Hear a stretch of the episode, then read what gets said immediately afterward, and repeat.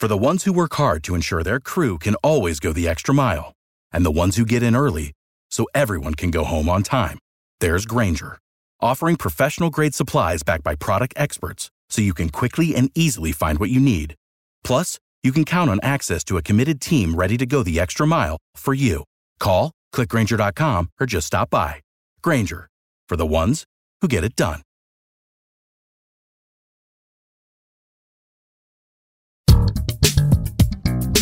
You're listening to the Believe in Giants podcast with Giants legend Carl Banks and broadcaster Bob Papa. Welcome to another edition of Believe in Giants. Bob Papa, along with two time Super Bowl champion Carl Banks. And uh, obviously, the Giants are off to an 0 2 start. They got this weekend off. Carl, we sort of implore and employ the 24 hour rule. You know, mm-hmm. like we wait for the game to be over, had a chance to look at things, had a chance to dissect things a little bit. And um, boy, it's still it's still a gut wrenching loss for this football team. it, it is a gut wrenching loss, Bob. And there's, you know, I, I can't, in good conscience, on this podcast to our listeners, sell hope, right? But there were some good things. But we, I got a lot to get off my chest about the bad things, man. Um, but there's there's some signs that things are are moving in the right direction. Obviously, you know, if you're a Giant fan and you're so uh, just discouraged about everything wrong with the team, it's just hard to see it, and you just need to see victory. So, um, but there's just so much, so much that they got to get better at. Um, and you know, the I, I, I quoted Cris Carter. I saw him on uh, Good Morning Football uh, yesterday, and he said the most profound thing. He said, "You know, sometimes it's more important to teach teach teams how not to lose, teach players how not to lose, than to teach them how to win. Or before you can teach them how to win, you got to be able to teach them how not to lose." I yeah, I saw that segment. I think he, I think he took that from Belichick wherever he, got it from, it was it was you know as as profound a statement and appropriate to this giant team as can be. Let's lay the cards on the table here for Giants fans. Okay, um, you're fed up. You've watched your team go 0 2 for eight out of the last nine years and five years in a row.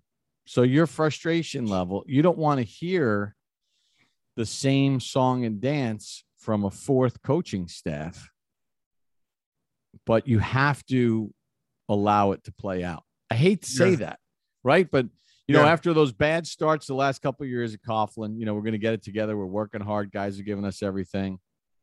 Then McAdoo had the good year in 16, and then this avalanche started in 17 with McAdoo. Then two years of Pat Shurmur, and now in year two with Joe Judge. But this is a this is a new coaching staff and they are going through their process right now of trying to get this team to win. So it's hard to preach patience to a fan base that's been, I let's face it, this giant fan base has been extremely patient. They have, and um, their impatience is very warranted at this state. Um, but when we, you know, the, the the narrative shifts as things improve, right? So coming out of the um, last preseason game, the narrative was okay, this offensive line hadn't gotten any better. They suck. They're, you know, they're they're gonna get this quarterback killed. Here we go again, right? so you come out of the Denver game and your quarterback didn't killed. Actually, he had some productive plays, albeit they were very limited uh, in their possessions. All right. So that's week one. You have Von Miller, and Von Miller's backup everybody says, oh, he was just, he was Chubb's backup. Well, he had eight sacks last year, so he was pretty good pass rusher uh, for the Denver Broncos. So, okay, well, here we go. We got, um, we got the Washington football team, and they've got the most ferocious defensive front. Well, the narrative is not so much talking about the offensive line pass blocking anymore. Even going into this game, it was the Giants can't run the ball. Now, for a whole offseason and into the first game, it was this offensive line sucks. They can't protect the passer. We got the worst offensive line in football, according to the people that make the narratives. Well, they fared okay against Denver in the past. And now as they can't run the football, right? Um, so then you come into the Washington game. And if we are being honest, they held up pretty decent in the pass game again against a very good pass sure. rusher. Team, sure, Daniel right? Jones had time in this game. Oh yeah, I mean, look at his percentages. He was, you know, if you add in the drops, he's high seventy percentile, right? So here's what here's what you here's the one thing that you put the rest, and I, I get it, fans. You're going to look for something until they win, but if you want to look for something that's getting better, your pass protection. The one thing I did notice, it stood out to me, is that their communication up front, uh, uh, their pass protection has been really good. So, and I say that because they're not turning guys loose. Now, there are going to be some situations where the other guy is better than the guy we got up there, and you live with that. Um, but but that's that's the nature. That's the nature of this sport. You can right. have an offensive lineman that is pretty much pitching a shutout for most of the game, but then in a big spot on a third down, late in the third quarter, he gets beat yeah. And then everybody talks about, oh my God, look how bad he was. Well, you know yeah. what? You didn't notice the other plays in the game. That's a, it's a the position sucks to play. I mean, well, but the thing the is, most thankless position in the world. It is. Line. But the thing is, Bob, if you're not noticing, that means that your offensive line is doing decent. Because let's let's face it, last year you noticed every play. You know, you had to point out the good plays more so than the bad ones. Now, so okay, so we we we are at this point now to where I'm feeling a lot more comfortable with the schematics of the pass protection and the quarterback's ability to get the ball. Then it was they can't run the ball coming into this game. Well, that's a that's a true statement and a not so true statement. When you look at the, the numbers, Saquon had his his numbers, but you can't discount their ability to call runs for the quarterback, which they did. That counts in the stat. This is not like, oh, it was a scramble. Yeah, he, he didn't just drop back and take off. Right. These were this design was, runs. These are the same yards that count for the Baltimore Ravens when it's it's Lamar Jackson. So this is part of their run game. Part of the run game's not working. The other part is. I was no, no, wait, wait, wait. I got I got to keep going here because okay. I was critical of the schematics of the run game after the Denver game. I said, boy, they need to get more. I think this team is better suited for power, trap, and gap runs. Guess what they did? They went to power, trap, and gap runs, and they had some success against Washington. Now, another part of their lack of success, Bob, is Saquon Barkley. I think at this stage for Saquon, there he is. He has not quite gotten the eyes, the feet, the body thing all in the patience as a runner. No doubt. All in sync. He does I, I don't think decisive. he's hesitant. He's not, he's not apprehensive, but like people were criticizing the last drive, last offensive drive the Giants had. They called two runs. If he stays on his feet, he's getting four to five yards on each one of those runs. He literally goes to the hole and just almost, if to use a ski analogy, he got ahead of his skis and just crumbled to the ground. No one even touched him until he hit the ground. So those plays, people saying the Giants weren't aggressive. Those two plays they called, if you go back and look at them, it wasn't like he was stopped in the hole. He just fell. So, and there were a few cases like that where I think he's just got to get back used to um, the patience. His eyes are seeing it, his feet are seeing it, his body's moving too fast, and he's he's stumbling. He's got to be patient with it. So I I'm, I'm seeing some things there. As long as Garrett and and Freddie Kitchens are in sync in terms of what works best for this offensive line from a block uh, run blocking standpoint, I think they could be okay there. Yeah, I mean that that that's a very critical point in the game. You know, there's so many things we talked about it during the broadcast. I, I want to go to the missed field goal, okay? Because this has become on social media like the Zapruder film. I mean, people are showing all these angles. Yeah. First of all, if you if you don't have an angle down the line, even if you know, and everyone's saying, well, he he timed it perfectly, he didn't time it perfectly, or whatever, shouldn't have made it that close. Okay, Yeah. in that situation, you really you got to be more disciplined. So to me, the, the responsibility falls on the player to not even give the officials an opportunity to make that call. Yes, but here's what I'll say. They had ample opportunities to win the game. They gave up a lot back. But when you play this game, they tell you you play all 60 minutes because you never know what's going to happen, right? So, despite the fact that they should have never been in this situation, if it comes down to a last play, and you win that, you earned it, right? It's just no different than uh, Super Bowl 25. It came down to a last play against the Buffalo Bills. They missed it, we won, right? Mhm. Uh, we earned it. There, there was clearly enough they did to be in that position, but they did enough also bad to be in that position. Now I've seen this this clip, and I posted it. And if it's a bad call by the official, I don't know. I don't even know if that's the right clip, right? But if it is a bad call by the official, shame on them. Shame on the Giants for being in that position, right?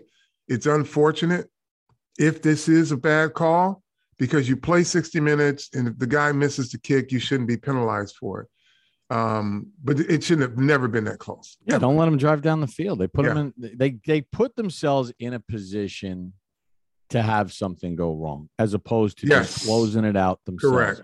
To me, this game was lost with four and a half minutes or four fifty five to go in the game. Um, the Giants have a really good drive going. You know, again, we people love to rip Jason Garrett and his play calling, and and rightfully He called so. a masterful game. He called a great game. was it again kind of like the Evan Engram play in Philadelphia last year, ironically on a Thursday night? Did Jason Garrett call a bad game in that four minute offense? No, called up the right play, the right time, and Evan Engram dropped the ball. Well, here you got it. You're going to go up by 10, and Jason Garrett and Daniel Jones and the Giants offensive staff got a look that they wanted, and boom, there goes Slayton. Ball's got to be caught. Could you say it could have been delivered a little bit better? Yeah, but you know the quarterback's getting he's getting knocked around back there. Um, it was it was good enough by NFL standards to be caught. The Giants go up ten there. This game is over. The game is over Yeah. okay because now there's there's there's a different kind of pressure now that's on washington as opposed to being down just one score so you you you miss that opportunity you get called for a false start in there jones makes a heck of a play on third down to get him back in field goal range for Gano to even hit the field goal Yeah. so now you're up six. This is all part of where this game was lost. So now, what what when you played for Bill Belichick, what was always the thing? The thing was you keep things in front of you, and you let them help you by using the clock. You mm-hmm. cannot allow a two-play 75-yard touchdown drive in response to what just happened with your drop touchdown pass and then field goal to go up six. That is unconscionable. And that's to me where they lost the game. Um, well, I, I'll give you one more. Um, they're they gave up a touchdown run just being in the wrong formation. They had Well, six guys, six guys on one side of the line of scrimmage and one guy opposite of the center. And I look at that configuration and you say, okay, Carl, what should they be doing here? And I said, well, they got to have a balanced line, you know, cover all the gaps. And as soon as I said that, I look up and they got six guys on one side of the center and one guy on the opposite. You I'm even like- said it on the broadcast. I, uh, um, as I'm doing play by play, you said There's a bubble to the right of the giant front to their left side. There's a bubble there. You run at the bubble.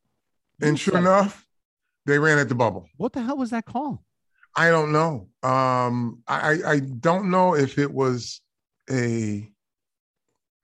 I don't know if it was a, a, miscommunication on the alignment or a bad call. Now, you know, is is is much as I've I've talked about how good Patrick Graham is, this is one he's got he's got to get this under control.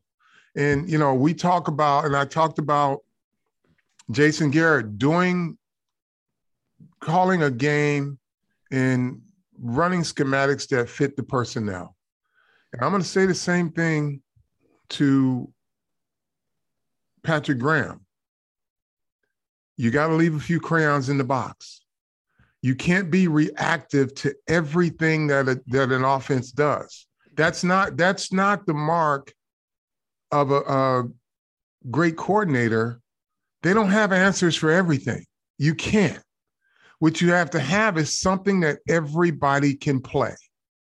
So if things all hell's breaking loose, don't try something different. Try something simple. At least you know the desire. I mean, the, the intended result won't be a touchdown. If you say, I'm going to concede 10 yards on a play and this is as much as this defense is going to give up, that's it until you can get your defense stabilized. And see, that was the one thing that when I worked with Bill Belichick and, and Nick Saban, we had these, well, I don't want to, I call them stem the tide calls, right? When we would practice a few a few calls, um, a few defenses, and Bill would say the most that a team should be able to get, no matter what they do, the most that we should be able to give up on this play is 10 yards or 15 yards, right? So if your man to man isn't working and your blitzing isn't working, and that's on a good play, there are some defenses you can put your team in where everything's in front of you and the most a team can get on you is 10 to 12 yards, and that's at their best. He's got to have a few of those. So when things start to, to spiral out of control, you just can't start dialing up different things. What you want to do is dial back, get them in, get them all in something that they can play, live with that down so that they can get their confidence back and the players can get uh, get their footing. But you can't give up these two plays. Like you're in a man-to-man coverage, you got Tae Crowder on a running back, right? The play is extended because your pass rush is in there, but the play is extended. Tae kind of gives up on the play. As soon as he does, there's the ball running back in the end zone. That's not quite the play you want to be in there. Because if you're if you're trying to make them eat up clock and force a long field goal, then you want to keep things in front of you in that situation. You want to make sure that they this this quarterback is checking down and you guys got to tackle. Check down, tackle, uh, intermediate pass tackle. Clock is ticking. They got one timeout, right? All of these things as a defensive coordinator, you've got to take into account. And it's a defensive staff. Okay, here's coach, here's what we got for time. They got one timeout left. The ball is on the opposite side of the 50 yard line.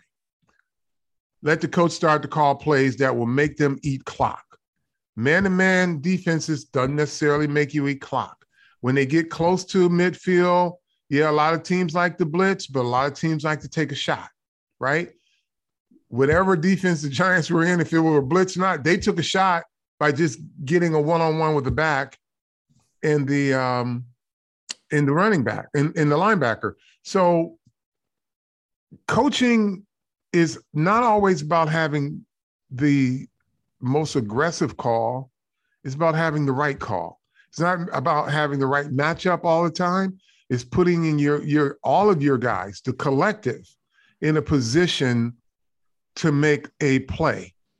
You know, sometimes you you got to dial back in order to dial up, and that's where I think uh, Coach Graham has been a little bit, you know, Oof. chaotic. Um, because when you look at the alignment on the goal line, I, I don't see a scenario where you should be in it. Well, I, here's the thing I unless, understand. Unless he's like somebody told him 100% sure this is where they're going to go. They're going to go to where you got all your people at. Well, common sense says that that doesn't happen. You know, most offenses can look and say, "I got seven guys on one side of the line of scrimmage and one on the other. I'm going to all of one get this guy over here." Yeah, well, they changed personnel before the play, so they took out the big guys because they, they had multiple receivers in the game. Here's the thing that concerns me: the Giants played that play with 23 seconds to go in the first half, and Washington's out of timeouts. But mm-hmm. you know, on the Washington sideline, they got the field goal unit there.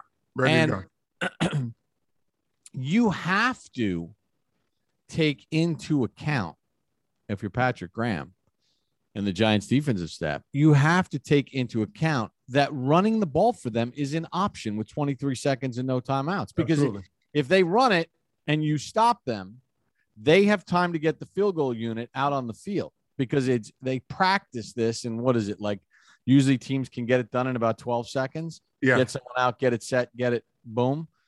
And if they don't have the kicking ball ready they're going to stop it for a second. So it's the giants played that or coached that that's situational football. They played it as if there's no way washington's running the ball with no timeouts. Well guess what? You vacated that spot. The guy audibleized to it and that was a walk-in touchdown. Yeah, and again, we don't we don't know um, if there were just a miscommunication with alignment, but the other part of that is you got to have players on the field that look at this. Let's just say if if this was not the alignment that they were supposed to be in, and it wasn't the defense that was called, your linebacker, normally your middle linebacker, is screaming like hell to get somebody on the other side. If he looks at that and says, wait a minute, we don't have enough guys, somebody move over here, get them balanced up. Um, you can't be unbalanced at the you know five yard line or four yard line. Handed him points, right? So this is again, I don't know for for certain if this defensive front was what they called, but it can't be that way. And if it if it wasn't called that way, your players on the field have to be able to say, yo, get over here. Your D, your uh, your middle linebackers got to look at that and say, yo, we got to balance this up. So that's the bad, right? The good is we talked about um, Jabril Peppers last week, right? And how I thought, you know, he could have an advantage on tight ends. And last week they said oh, he's a waste of time. He can't cover. Well, guess what happened this week? Their first sack of the game, they put him, put him in man coverage. First thing he does is he attacks the tight end right off the yeah, snap. Boom, right. gets in his chest. It's like he listened to the podcast. Yeah, he gets in his chest. Tight end's not in the route. Guess what? You know, everybody wants to get the ball out of the quarterback's hand fast, so everything is timing. They get a sack, Ojulari, right? And so Peppers had a really good game in terms of of um, playing the tight end and acquitting himself you know, in terms of the narrative that he can't cover tight ends because he did it and he, you know, he has a technique to do it now. Um, the other little hint I'll give him is once you get him, you can let him go after a while because and then just fall into your coverage. But you know, because I think they're going to call it if he stays jammed up longer than five yards. All you got to do is jam him at the line of scrimmage, hold him up a little bit, and then fall back into your trail technique or whatever you're going to do. Um, but I thought it was a really good job. Um, we talked about the bad of, of what Patrick Graham, uh, what I saw in, you know, in terms of, you know, he needs to leave a few crayons in the box. Now, the good or the almost good is their zone coverage. They had guys in areas, but not guys ready to make a play, right? Because it feels um, like they should have had about six interceptions. Yeah, exactly. Holy so crap. That tells me that they the players, when they're in zone, they've got to be zone coverages, get to your spot, quarterback, locate receiver, match. They they just seem they didn't seem to be uh, sudden enough in terms of getting to their coverage. They're in the area. They haven't located receiver. And when they do, they're hair short. About four or five times they should have had interceptions. Can that be fixed? Yes. That means you got when you call zone, you got to bust your ass to get to your area, see the quarterback, locate receiver in your area, and get to him. You'll start to take away a lot of stuff. Well, they, uh, bet, because- they, they better get it tightened up because you know what? They've played two of the worst quarterbacks they're going to see for a long stretch. Two two bad quarterbacks, two great uh game plans. Well, I'll say the I won't the- call them bad quarterbacks. well, but they're gonna- they're, they're gonna not play- the best in the league, sure. Yeah, I mean they're going to play. Um, They're going to go against Matt Ryan next. They're going to go against Jameis Winston and Sean Payton. They're going to go against Sam Darnold. They're going to go against Patrick Mahomes. They're going to go against Dak Prescott. They're going to go Yeah. against Tom Brady. Like this was this. This is where they were supposed. They were supposed to win at least one of these games. Well, well, sure. Um, they can only play one at a time. The- the- what I will tell you though is there's not a better coach at carving up a zone defense than Sean Payton. So you better have it together then. Now it was Drew Brees that was freaking just uh, he'll he'll he'll run you out of zone defense. They they were so good. Drew's not there anymore. I don't know if um Jameis Winston reads it like that, but I can tell you um Sean Payton will have him ready. But th- let, let's not go that far ahead. The things that the Giants, because I think I know that from a skill set, they have better players on defense than what they're playing. yeah, They can. I mean Bradberry, Bradberry's not been good. well, you can't take for granted your skill set. Don't don't take for granted that that players are going to say, "Well, I got Bradberry today.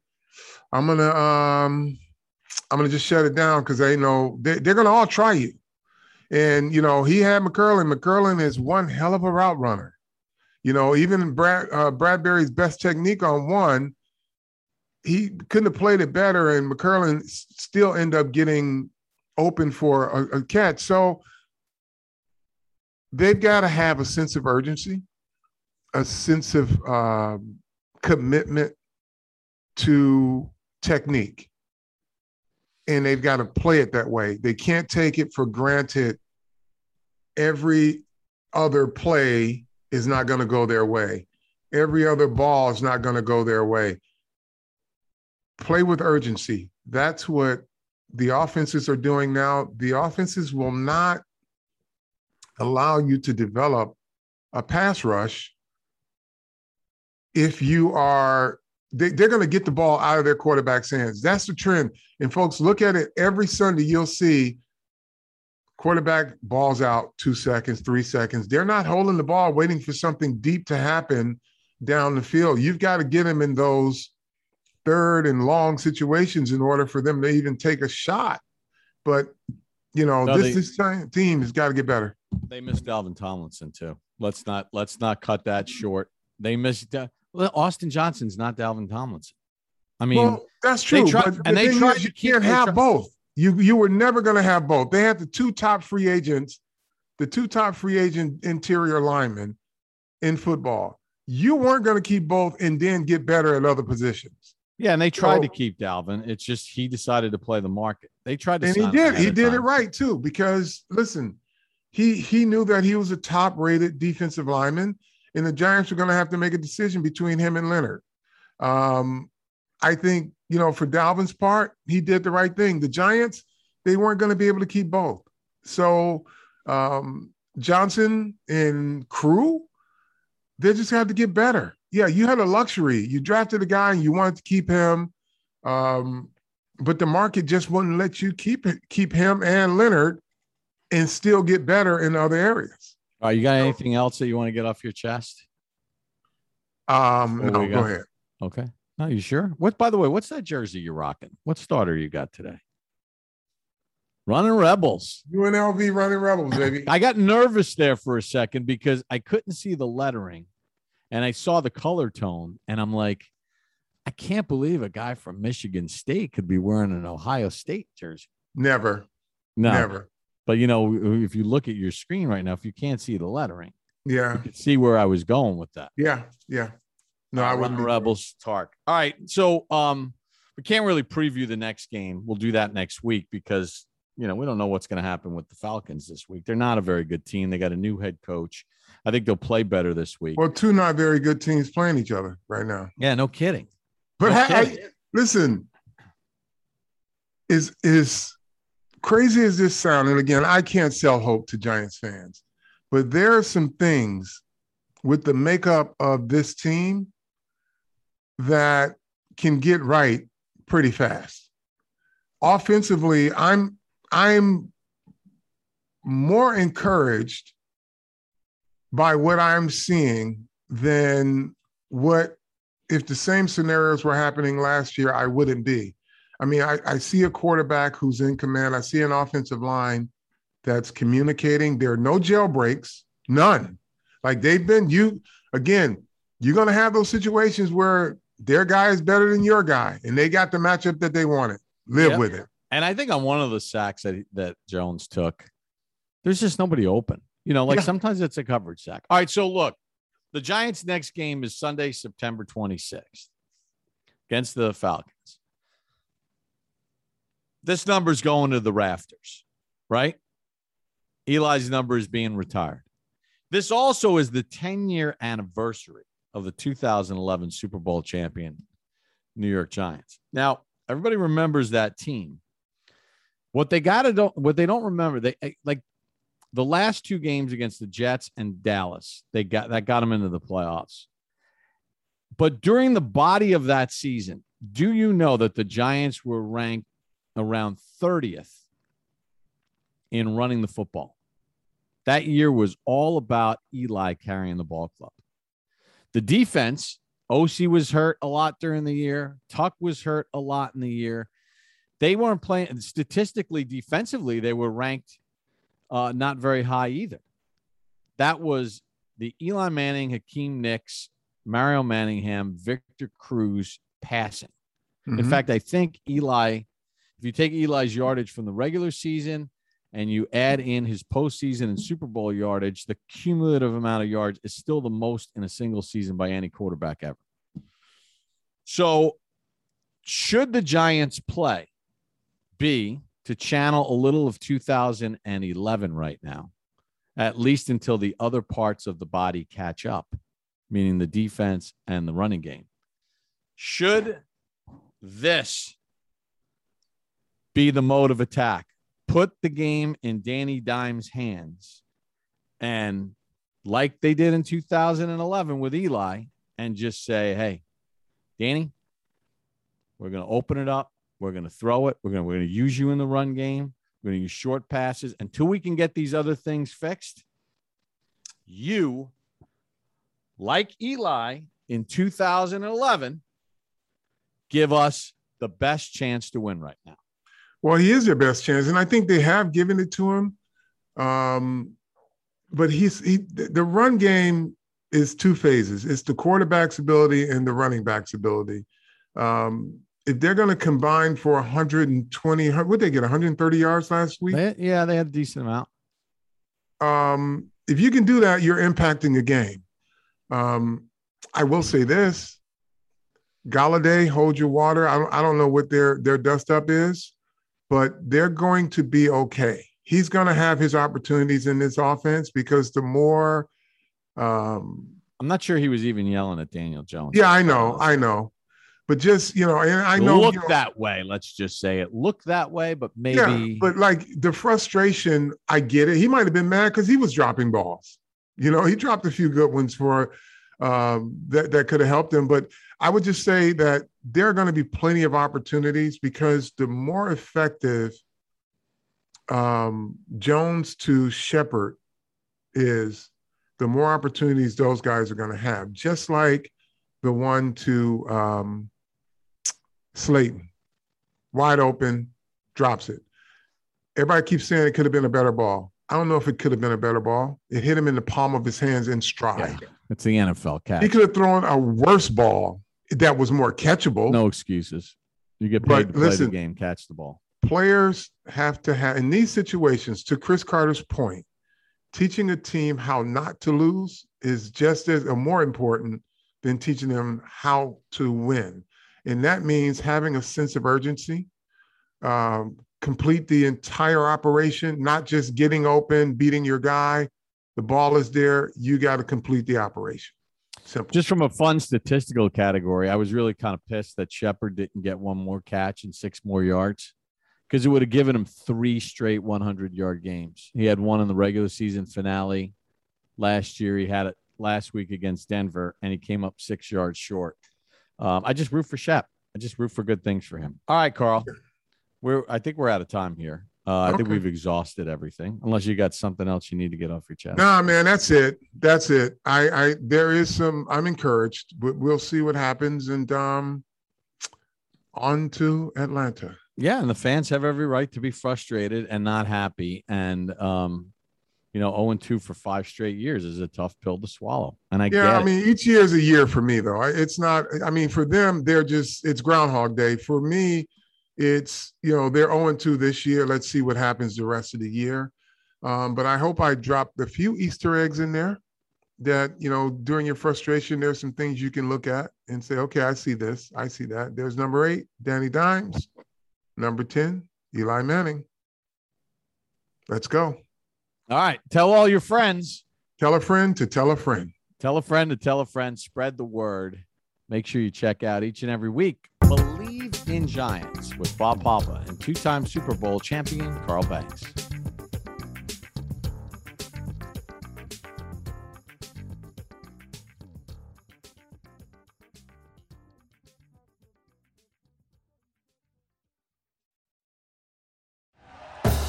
Thank you for listening to Bleav. You can show support to your host by subscribing to the show and giving us a five star rating on your preferred platform. Check us out at Bleav.com and search for B L E A V on YouTube.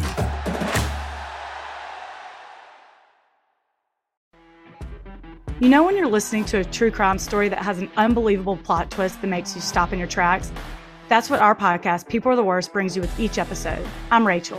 And I'm Rebecca. We're identical twins who love true crime cases that make you say, didn't see that coming, and we hate the people responsible for them. Listen to People Are the Worst now on Apple, Spotify, or wherever you get your podcasts.